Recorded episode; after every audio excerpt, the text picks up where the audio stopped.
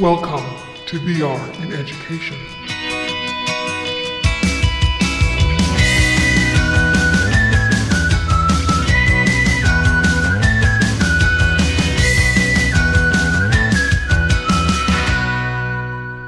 Hello, everyone.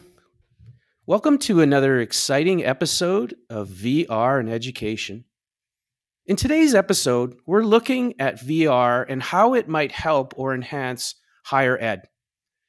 The primary form of instruction for many college and university classes is via the lecture. This methodology might leave some students unengaged, maybe bored. So, how could we get professors to break up their lectures, maybe providing more interactive learning modalities into their classes?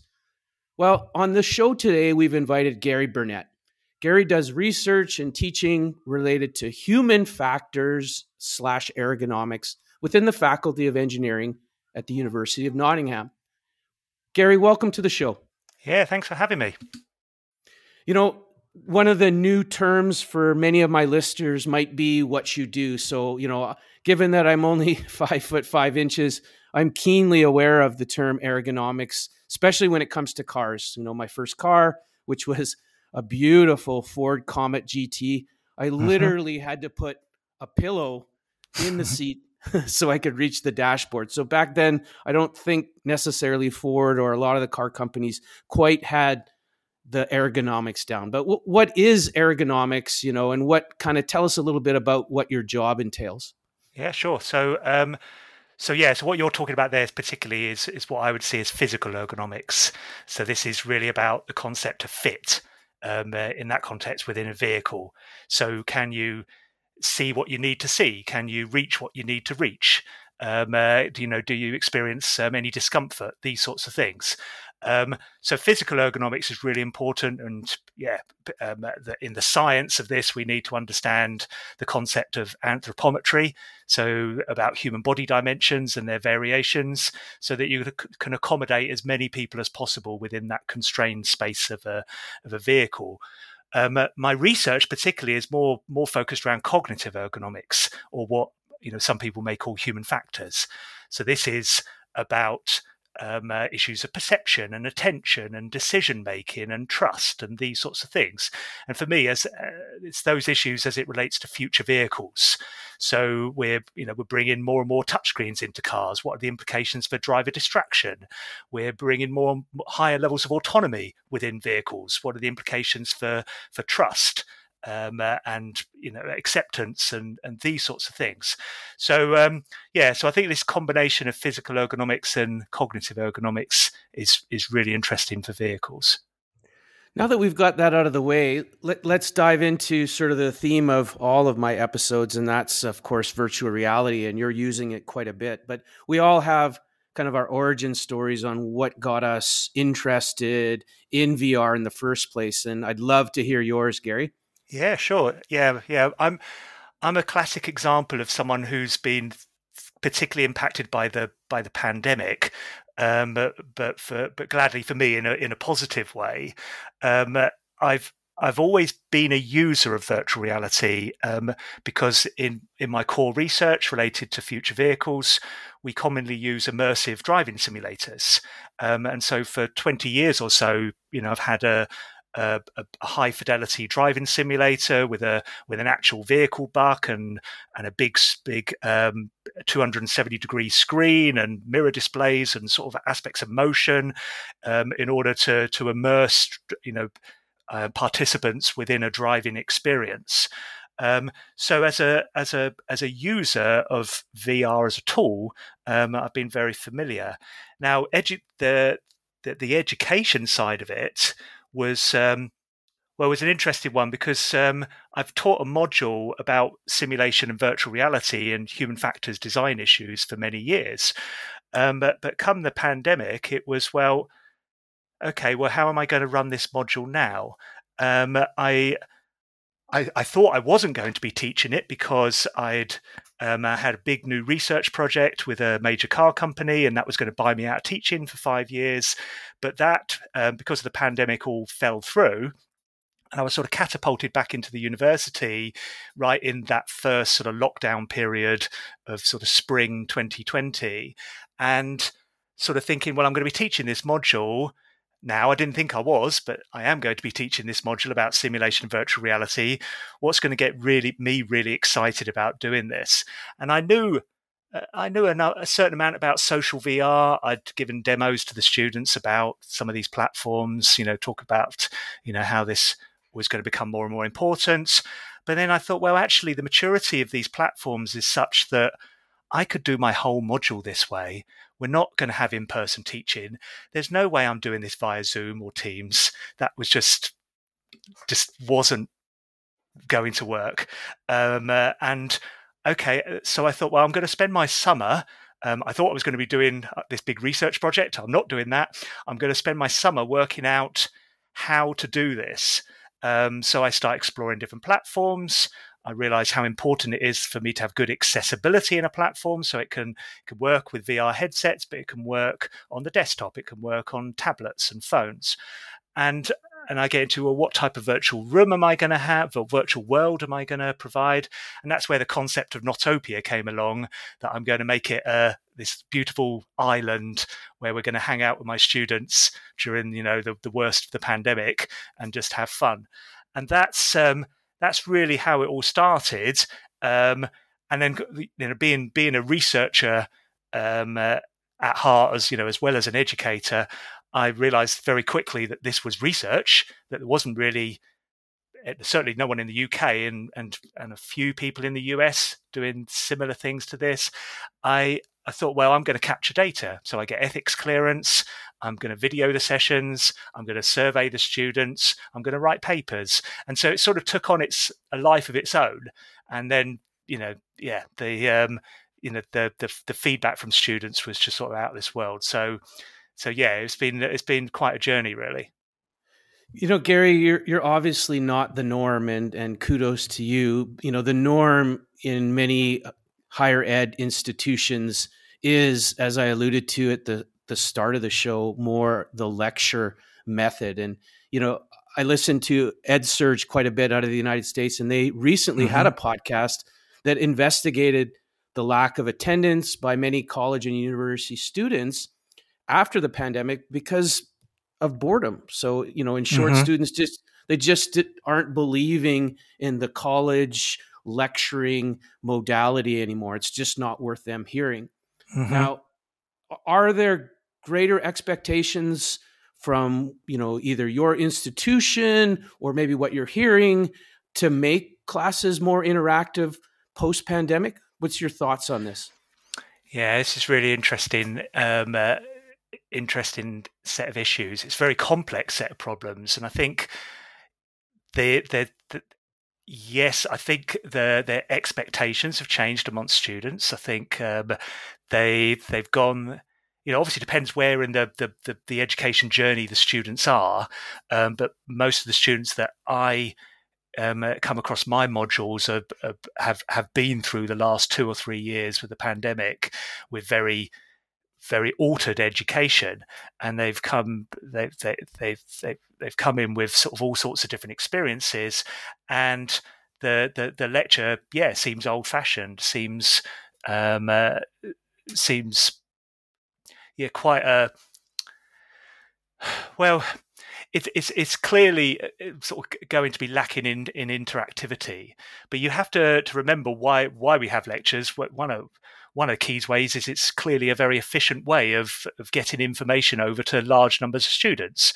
You know, certainly in, in engineering, most of our classes are 100 plus students, sometimes 300 odd students, and it's very difficult doing sort of small group teaching, um, highly interactive with 10 to 20 students at a time. It's um, it's it, it, it's yeah, it's very um, very time consuming um, and challenging. So the the the there are a number of problems here. I think, um, yes, I, I, I'd, I'd agree that uh, many students do find find lectures quite boring, quite find it quite hard to to maintain focus for an extended time period. And I think you don't really if you're going to do lectures well you don't want to be doing lectures with for for for for, for long periods of time you want to break it up with you know small small group activities talk to your neighbor um, uh, ask questions get some discussion going as much as you possibly can um, but you know that's always going to be tricky with with with to to really bring you know hundreds of students all together at the same time. I think there are other reasons for for lack of attendance. It's not just about being bored by lectures. I think it's also about uh, sort of ongoing concerns about COVID. Um, I think particularly you know, yeah, for, for those students that are vulnerable, who have family members that are vulnerable, um, uh, that that continues to be a concern um, for, for for for many people. I've seen that, and and I think think we certainly um, have more students who work part time. Um, and um, uh, in the UK, um, we have a sort of cost of living crisis. We have problems with, you know, student finances, um, and people, you know, find it more difficult to be to be on campus. And I think um, they, they, they, you know, they, they look for their learning elsewhere. So it's, yeah, it's a, it's a, it's a number of different things. And I think you you you need to find ways in which you can bring more interaction into the classroom, um, and you can do that to an extent within within lectures. But but ultimately, if you want to get a, a, a lot of interaction, you've got to break your class down into smaller units. Mm. You know, you mentioned Noughtopia, and mm-hmm. you know, I, I want to get into that a little bit more. You know, it is obviously an audio podcast, so you know, tell us a little bit more about this virtual world you created, and then probably just as importantly, you know, tell us some ways that you use this virtual world and and uh, yeah, Noughtopia. Yeah, yeah, yeah, Noughtopia. So. Um, Noughtopia was one of those three o'clock in the morning ideas that came to me. I'm going to create this virtual teaching island to sort of to hang out with my students, you know, away from the the stress of the pandemic, and and have fun and and it was yeah i'm going to call it notopia um, and so that became sort of a, a, brand i suppose to some extent. The um, it's it's it's a core virtual world that that i've created using the mozilla hubs platform um, that that my students can access on the browser through a specific link that i provide them um, and it's um, yeah, there are a number of reasons for Mozilla Hubs. It's uh, and I mentioned before about the importance of accessibility. Um, runs on the browser. It's um, so it means it can run on you know any any device, including headsets, and that that was particularly important for me at the beginning of this because I didn't have the I didn't have the the um, evidence to take to senior management to say, "Can I have lots of headsets, please?"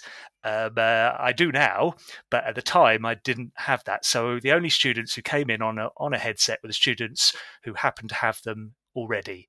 Um, uh, so you know, particularly those into gaming, I think. So I had four students in that first co- cohort that um, that had had headsets, and then since then I've had more. I've been, been able to start lending headsets out to students. Um, we could potentially talk about that a bit later because that's the whole headset thing is an interesting one in higher yes. ed um, in its own right.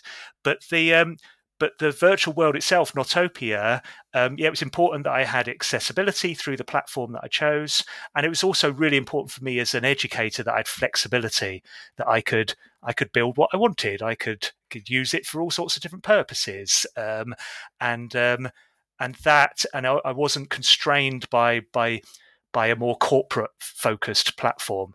I think that was quite important, and um, and so and what's quite nice now is I actually feel I can sort of start to influence how Mozilla are taking things forward because they're very, you know, very listening um, uh, organization.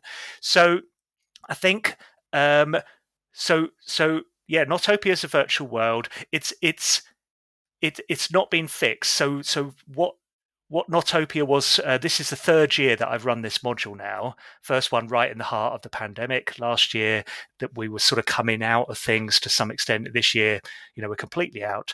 But the module is still largely run run in VR, um, about VR, and I, I, I've sort of I've, I've, I've experimented to an extent with what Notopia is. Um, it's it, and that, that's one of the one of the beauties of this. I can I can make it whatever I feel might be interesting this year. Sort of make it interesting for me as well as the students. So the first year was one of the default worlds within um, within Mozilla Hubs, um, which I sort of made, gave it a Nottingham flavour. Last year, I went down the full fantasy route. I made Notopia like a, a castle flying in the sky um, uh, taking on board that Nottingham as a city has its is very much a medieval city, um, has its has a lot of interest. It has a castle, you know, it's where Robin Hood is from. So mm. I um, uh, so I made Notopia sort of floating castle in the sky, where so it was like a castle campus type thing. And this year, I thought I'd go a bit more sci-fi and made it sort of a sort of sort of a science fiction type building, and, and Notopia sort of floating um, floating above a volcano um, uh, and I thought you know that would be interesting. And and and there've been pros and cons of these different different forms of Notopia over the year, but when it comes to to what I've done in Notopia, then the first two years, it there's it's been there's basically been pre-recorded lectures. So there's pre-recorded lectures of me in VR talking about you know various issues of interest like presence in immersion and fidelity and validity for simulators and embodiment and avatars and, and you know talking about different different interesting issues. Um, but it's me just talking talking to myself basically doing doing these lectures. Um, and then the, the, the, the synchronous aspect of the teaching has been students coming in for seminars related to so this sort of flipped classroom type approach. They come in, they do, they they they they, they watch the lectures, hopefully, and most of them did seem to watch them um, online. Then they'd come in for small group teaching. Um, and the, they, yeah, I would do all sorts of different things in those seminars. Um, it might be treasure hunt type things. It might be whiteboard type activities. It might be um, uh, let's try and think. I've done got, got, all sorts of things. I did like sort of empathy workshop um, this year where the students got to to be um, uh, wheelchair um, users. So they went, um, they all were able to choose a wheelchair avatar and then wander around Notopia, sort of getting a sense of what the world might be like now I'm sat in a wheelchair moving around. So all these sorts of really interesting uses of VR um, uh, have have been quite cool. You know, we did another one where okay, we'll we'll we'll, we'll go we'll go on a sort of a, a trip uh, from Notopia to uh, to like um, I created um, the the Jedi Council from Star Wars. So I'm a big sort of um, uh, big Star Wars fan. So uh, so yeah, used a Sketchfab model, got it working in hubs, and we went to to to um, to the Jedi Council on Coruscant in groups of sort of 12 to 15 students at a time. And the students took on the persona of a Jedi. We're Jedi masters. We we we we know things. We can we know we're the ones with all the wisdom. And they um, and this was really interesting because it got the students talking even more than they would do normally because you know they they, they took on you know, they took on this persona, and we were just talking about issues to do with fidelity and validity for for simulators um, in sort of design and training um, uh, um, training contexts. But we um, but we were doing it sort of thinking of ourselves as Jedi masters, sort of with all the knowledge. So so you can do all these different things in these seminars, and um, yeah, I th- so so there's been this combination of of lectures, pre-recorded lectures last year, and seminars. This year, I thought I'd I'd see what it was like to actually do live lectures. Um, and I, I kept the seminars. The seminars are the most important thing from my perspective. But I thought, okay, well, instead of just putting the lectures up for them to to, to look at, let's let's have like a session where everyone can come along. Now, in these sorts of platforms, you can't have too many people in the room.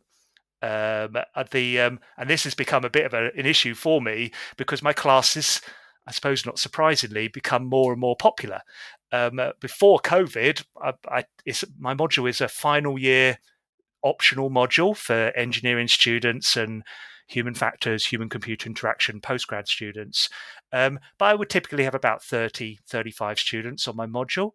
I now have 122 so my module is like way more popular and you think well how can i do this still in the way that i want to do it um, without it you know drain a lot of my time. So I thought, okay, well I'll get into live lectures, but I can only have 20 to 25 students as avatars in the room with me, with the sort of limitations of, of social VR platforms on the on the um, the browser.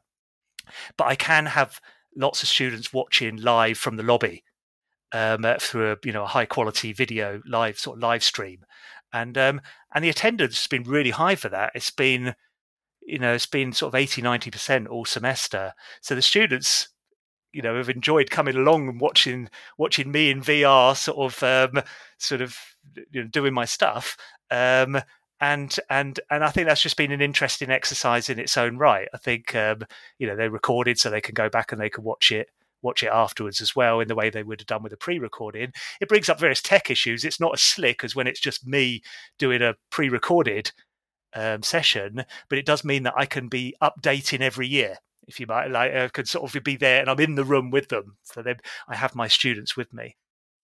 Speaking of that, like I want to circle back to something because mm-hmm. some educator some educators still see this as like almost Harry Potter magic wand like abilities. How so how hard was it for you to create like you said you started out where you just took like a template mm-hmm. virtual world from Mozilla Hubs, which meant you didn't have to create much yourself. Yeah, you just yeah. were able to go in there and maybe plop a few basic assets that were already sort of there. But then you said second year you started to get more creative and innovative about adapting the world so it was more you know fantastical mm-hmm. again like i said for for someone who's new to vr they're like what like yeah, how, yeah, how hard, think, yeah. how hard was this for you like is this in your mind for some of your colleagues at your college or university? Is this just way beyond them, or do you think this is something that you could easily teach others? Other educators yeah, or college. Th- th- this has been an interesting part of the journey as well. I think um,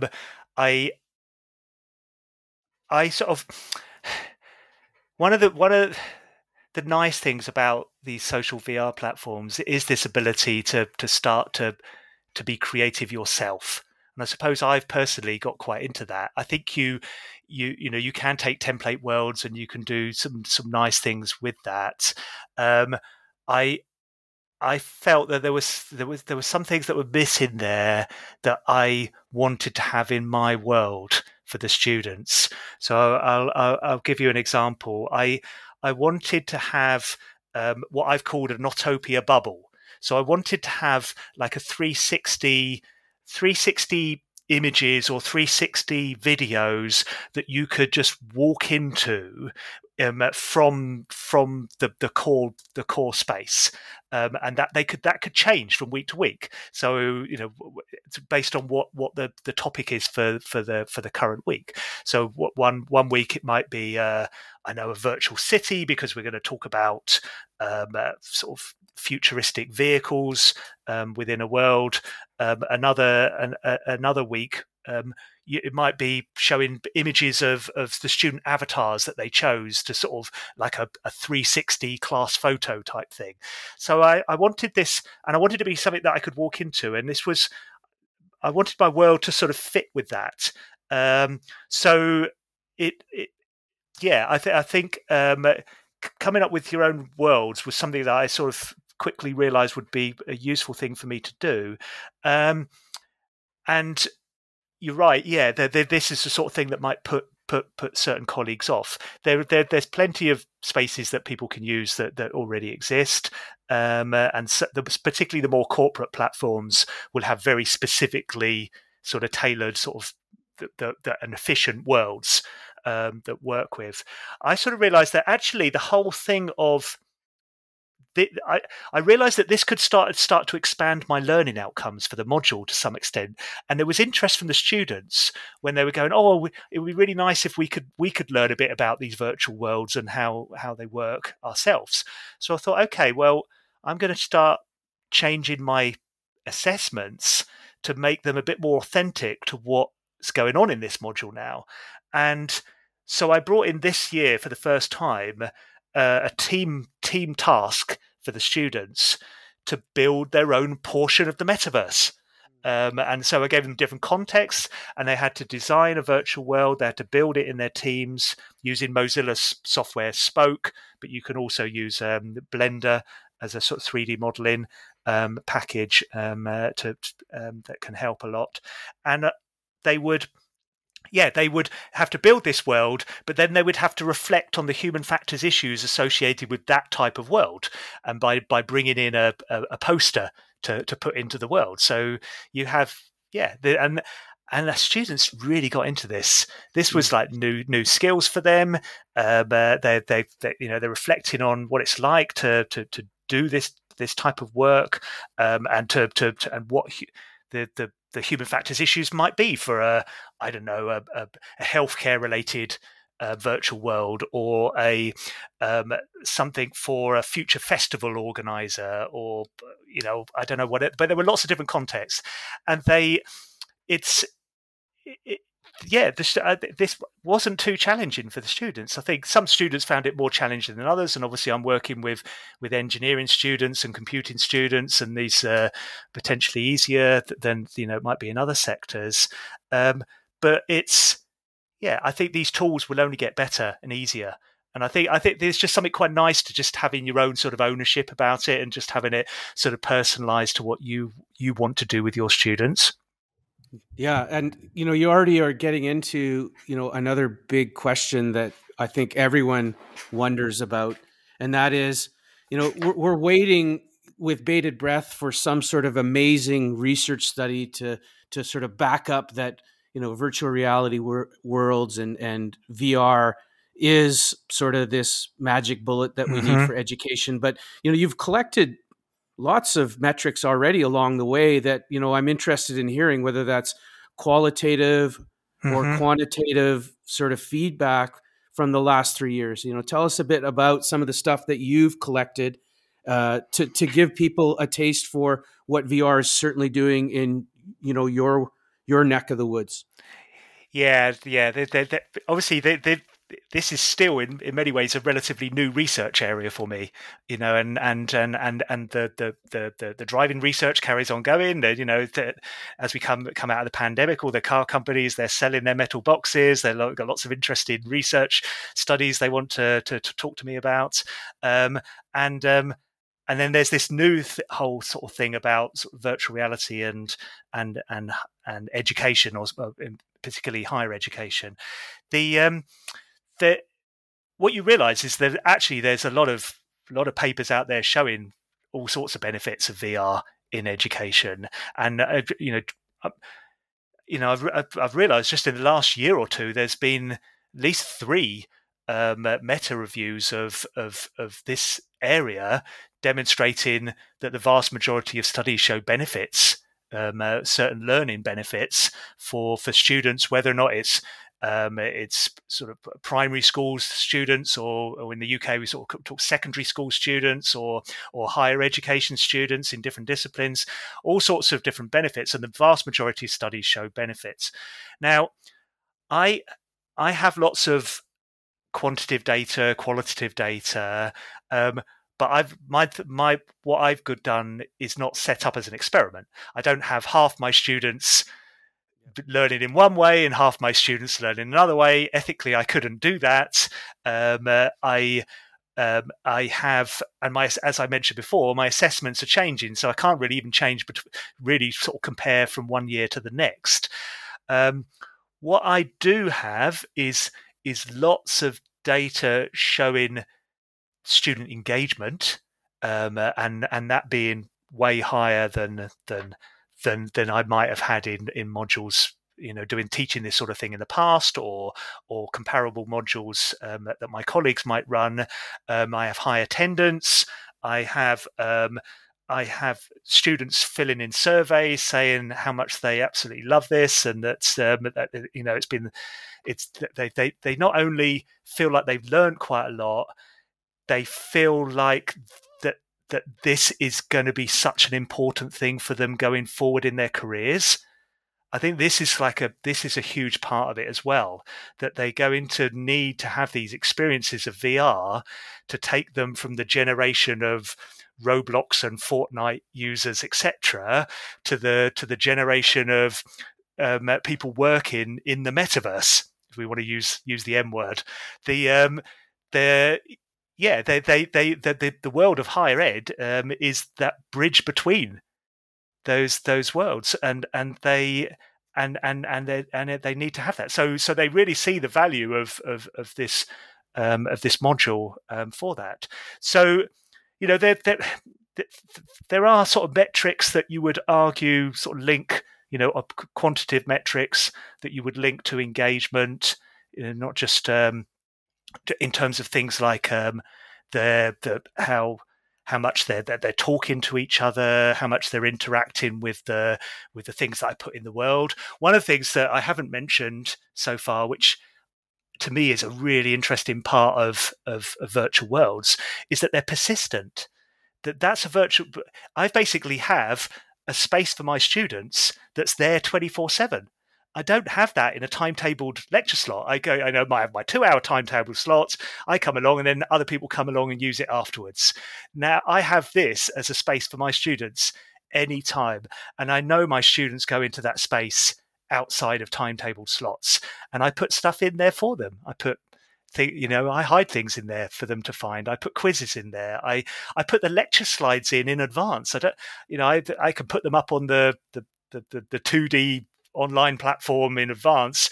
But to me, that's boring. I, I, the students much prefer it when I put it in the virtual world and they can go in with their friends and have a look at the slides in advance.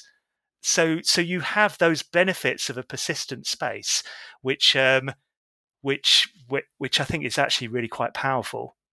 I've never thought of that. That's actually, and I've had several talks on this podcast, and that's one that's never been brought up. So, you know, thanks yeah, for yeah yeah, it's it's, it's, it's, a, it's a huge it's a huge issue because you it, it's a stu- it's it's a space for your stu- for your students. It's it's their their, their community, um, and so so you know they they'll yeah they'll go out there hang out there. And of course you also have that potential for water cooler moments. They bump you know serendipity serendipitous sort of, uh, sort of um, um, conversations, and and that certainly happened for me. I'd go into the virtual world, and in order to because I was setting something up, you know, related to next week or whatever, and there'd be a couple of students in there, and we go, oh, we'd we'd have a quick conversation about something, um, and that you know that could happen in the corridor of the of campus potentially. But i don't know. I think this sort of raises all sorts of new possibilities as well i think.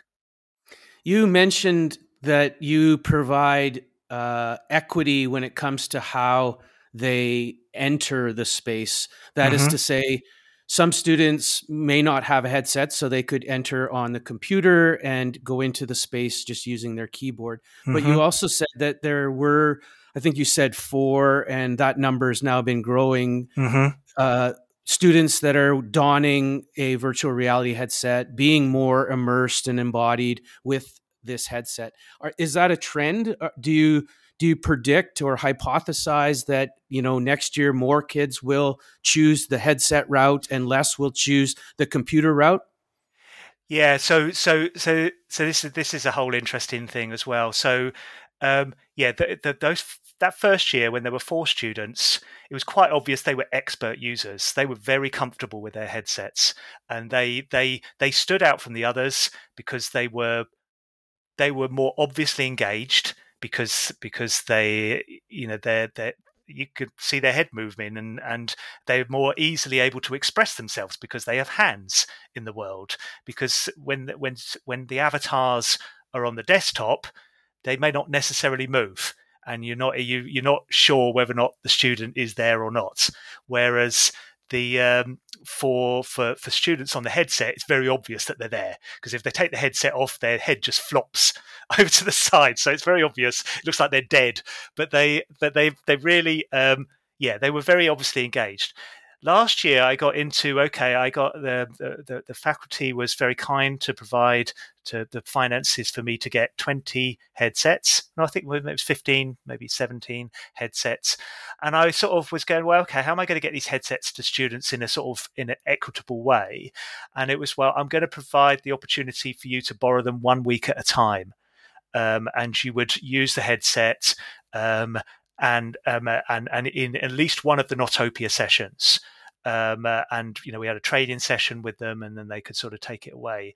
Um, quite a lot of students took up that option, um, but there were still concerns about COVID at that time as well. So, so quite a few of the students didn't come to, on to campus. They weren't so confident about coming in. There was obviously more issues about hygiene and stuff like that. And I, um, the they, they, yeah, there were there, there, not all students sort of took up that offer. Um, the biggest, so what I found was that some students really got into that and they absolutely loved it and they they spent low, most of that week just using it all the time. And then there were other students who were coming into the sessions who clearly hadn't prepared and they became they they they they weren't engaged with the session because they were still learning to use the headset and kept asking questions and they became a distraction to others. And and this was problematic um, uh, for me so so I decided this year that I would I would have some in-person sessions at the beginning of the of the of the the module, um, and one of the reasons for those in-person sessions was to get students to all have a go on a headset. So I so so this was you know pretty time consuming. We had I think 20 25 headsets and we were trying to get through 120 odd students so they, they all had a go and then I got them I I, I put out a survey uh, for students to who were most um, were a most interested in in continuing with using headsets, and b didn't experience any symptoms of sickness because there will be students, you know, with the current sort of hardware who will you know will f- uh, have elements of um, uh, of VR induced sickness. So so yeah, I I need um, to sort of to to be sure that the the students who um, t- who who then might take up the offer of a headset are going to be, you know, going to going to receive them well. The um, then what happened is that those students. So I had, I think maybe thirty five students were really really keen, but I could only give out. I think it was 21, 22 headsets in the end with a few sort of spare, and they then had the the the, the headset for the whole of the rest of the semester. And this is something that um, that academics at Stanford have got into. It's really important that you people build up expertise and that their their experiences will get more and more positive the more use of the headset they have.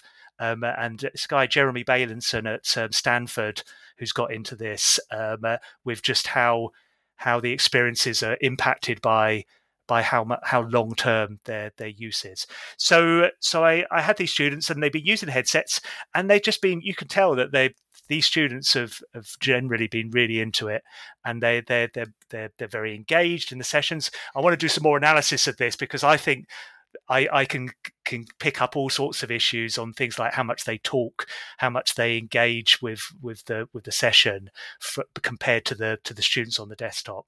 So um, yeah, I think um, headsets is just an ongoing experiment, really. Um, and of course, in my ideal world, everyone would have the opportunity to have a headset right from the beginning. But then I need to, I get, I need my faculty to to to to buy 120, probably by next year, 150 headsets, and and and I need a way of managing them you know where are these headsets going? How are they being lent out to students? Who's doing all the training?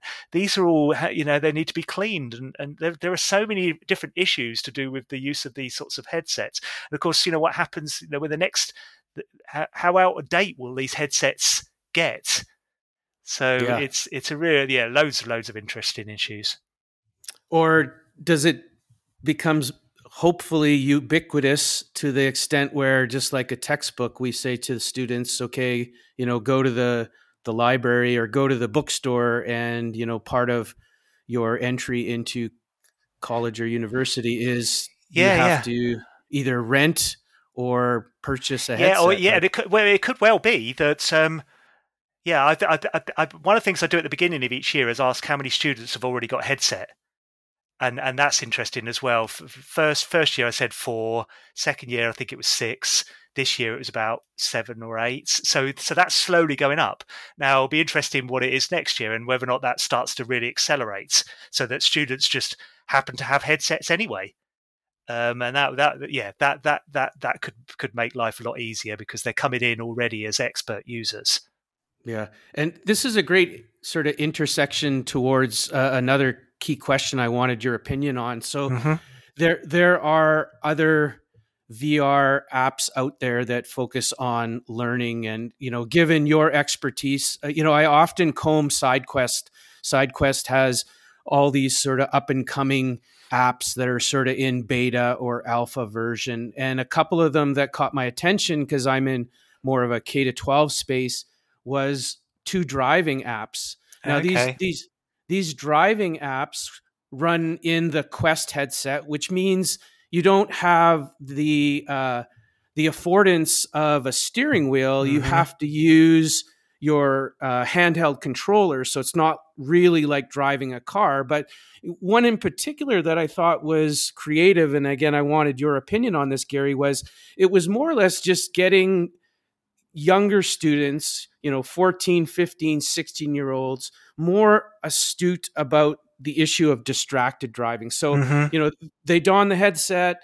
the car starts to move slowly, and then, you know, something jumps out at them on the road and they have to, you know, flip a few things. But again, is this okay or is, you know, the UI, the mechanics so off because you're not holding a steering wheel nor are you pushing pedals that maybe this might be a miss. What's your opinion on some of these apps that are trying to to replicate yeah. the real world but are so off when it comes to what the real yeah, world this is? is this is a good example of where where the, the, you know all this research and that this new research related to teaching start to sort of overlap.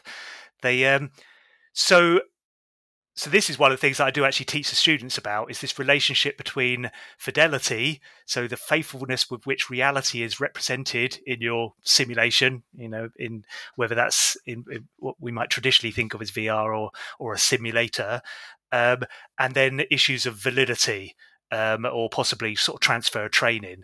So how much is it actually represent related to to to um, to, to, to, to drive in performance and drive in behavior as it would be expected in the real world. The um, I there's been lots of studies on these sorts of things over the years, and I think um, it's still pretty much the view that that that the best simulators or the the simu- the best simulators that are fit for purpose um, in driving have you in a vehicle using vehicle controls.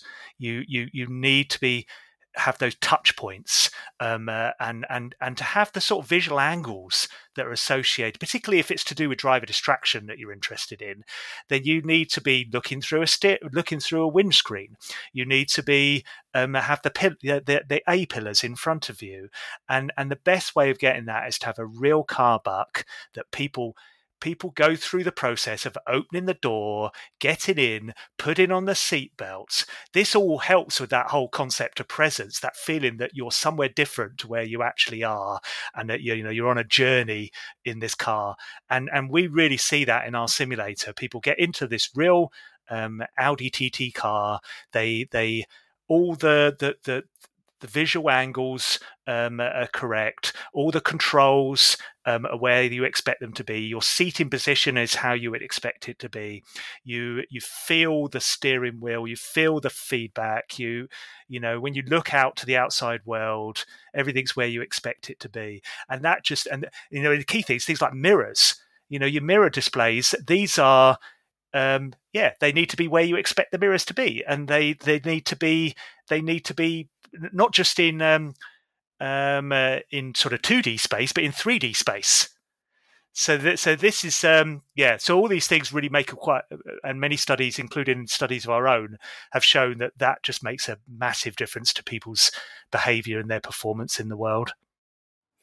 I'm mindful of time, so I want to mm-hmm. I want to leave leave with a couple more questions just to wrap up, and one of them has to do with you know I can't help but envision. I know you've with Nottopia, you've used you know asynchronous and then synchronous mm-hmm. teaching modalities to meet your curriculum.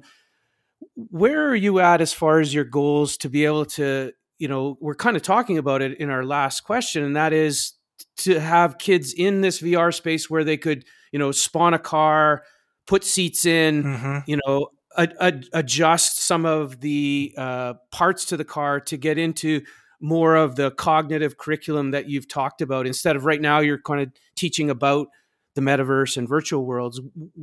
Is it your hope that you you know the technology becomes so mature that you'll be able to to deal with you know real car parts and real you know i guess not real virtual car parts and virtual car performances within sort of these 3d worlds? Is is that kind of a hope and a dream of yours or is it so far off right now that you don't even think about it yeah so so so so it's interesting having done so done the module for the third year in a row and what what I may you know what I've learned this year and what what might change in relation to next year.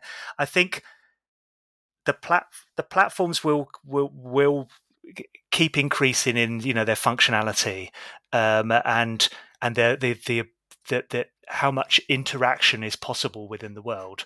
You know, I have done things already in terms of of, of designing the the interfaces for a future robo taxi type service by bringing in a sort of a Waymo type Waymo car Google car type thing into them and getting students to sort of to, to start you know bringing in other 3D assets um, just through Sketchfab that they can you know quick in in live in class that they could could interact with now that, that that will just get you know more and more powerful. Will will uh, more things uh, uh, are, are, likely to be possible, um, and yeah, I think I what I one of one of my challenges going forward is how I can try to to to to get the seminar time long enough for me to to have you know a good session with the students whilst still having more and more students, um, and and this, the, you know, this requires resource. I can't multiply myself in the metaverse yet. Maybe uh, who who knows? Going you know going further forward, but um, it's um, it's challenging to to to to do these sorts of um, classes as as as as modules get bigger and bigger. The um, I definitely um, yeah, I definitely want to have more headsets. I think, or sort of, um, and and and have that as the default way in which people access the world. And yeah, FK headsets not for you. Desktops at perfectly fine, but um, but I would, I think I feel quite strongly that the students on the headsets are the students that are they're going to be the most engaged. There's so much, and I, I, got feedback from this last year actually when I we had a survey related to headsets versus desktop, um, the the students on the, the, the the desktop said they were much more prone to distraction in those classes. You know, it's just you know other things come up on their phone, come up on their on their desktop computer, on their laptop, and you know, and their their avatars there, but but they're not there, if you like, cognitively. Whereas on the headset, clearly they are, um, uh, and and I think that that's the the the the the, the way to go forward.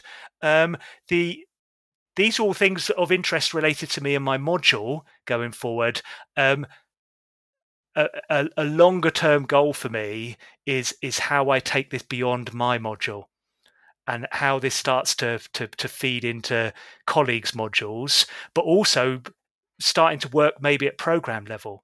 So it's not just about Gary's module; it's about this degree, this um, this course, and that that that that has to go beyond me. It has to go, you know, to you have to start engaging with senior management, you you with IT, with with a whole variety of different people to start thinking about how you can have programs where the sort of the metaverse teaching part of it is is core to the to the whole program. There, there may well be many in person experiences as well, but but there's a there's a there's a core sort of metaverse aspect to it all. Mm. And what what advice would you give college and professors or university professors who you know maybe they're on the fence they're mm-hmm. not quite convinced they you know the, hopefully they listen to this podcast but they're like you know I, I still you know i'm not sure what advice would you give them to to try and break up their lectures maybe through something like this well especially what you what what you want to do is have a play with some of the some of the platforms that are out there, particularly the ones on the on the browser. The the, the two obvious ones are, Mozilla Hubs and Frame VR, um, uh, as um, and you know there are different instances of this where people have created their own versions from there. But but but that's that though those are two obvious platforms just to have a play around with and think about what you might want to do in your in in your teaching um, that might use that and and you know I've I've obviously looked at it in the context of across a whole module, but you could look at it as as as a way of of, of, of sort of one-off sessions where we're going to you know we're going to go into the metaverse today for a particular particular session you know related to i don't know it's it's a you, you, you work in geography and we're going to go to on a field trip on a virtual field trip to a particular thing or you work in biology and we're going to to look at a you know a particular um, uh, sort of subatomic sub, uh, subatomic particle or or some you know some sort of chemical reaction or whatever but you can do certain things um, quite quite easily that might break up um, uh, break up your break up your classes. And just the last thing I, I think is that you you you do need to keep testing things. So just just yeah, uh, my one of my key experiences from this is just um, just keep on top of just test it test it at home test it at, on campus. You know i had issues with um, with firewalls over the summer where where i realized that on on campus um, uh, um, Mozilla Hubs didn't work anymore, and it was all to do with firewalls and sort of and had to engage with IT security and all these sorts of things. You just need to sort of be on top of all these things. Mm, amazing. Listen, Gary, thanks so much for coming on the show, and mm-hmm. and more importantly, paving the way. Again, I, you know, I can't help. It wasn't that long ago where I was in university as a mm-hmm. student, and and uh, always appreciated those professors or uh, instructors who were pushing the envelope, thinking of new and creative and innovative ways to make the classes a little more interactive. So uh, kudos to you mm-hmm. and kudos uh, for pushing this amazing, in my humble opinion anyway, amazing uh, new medium. So thanks so much. Great. Thank you very much. Yeah, it's been good fun. Have a great day. Yeah. Cheers.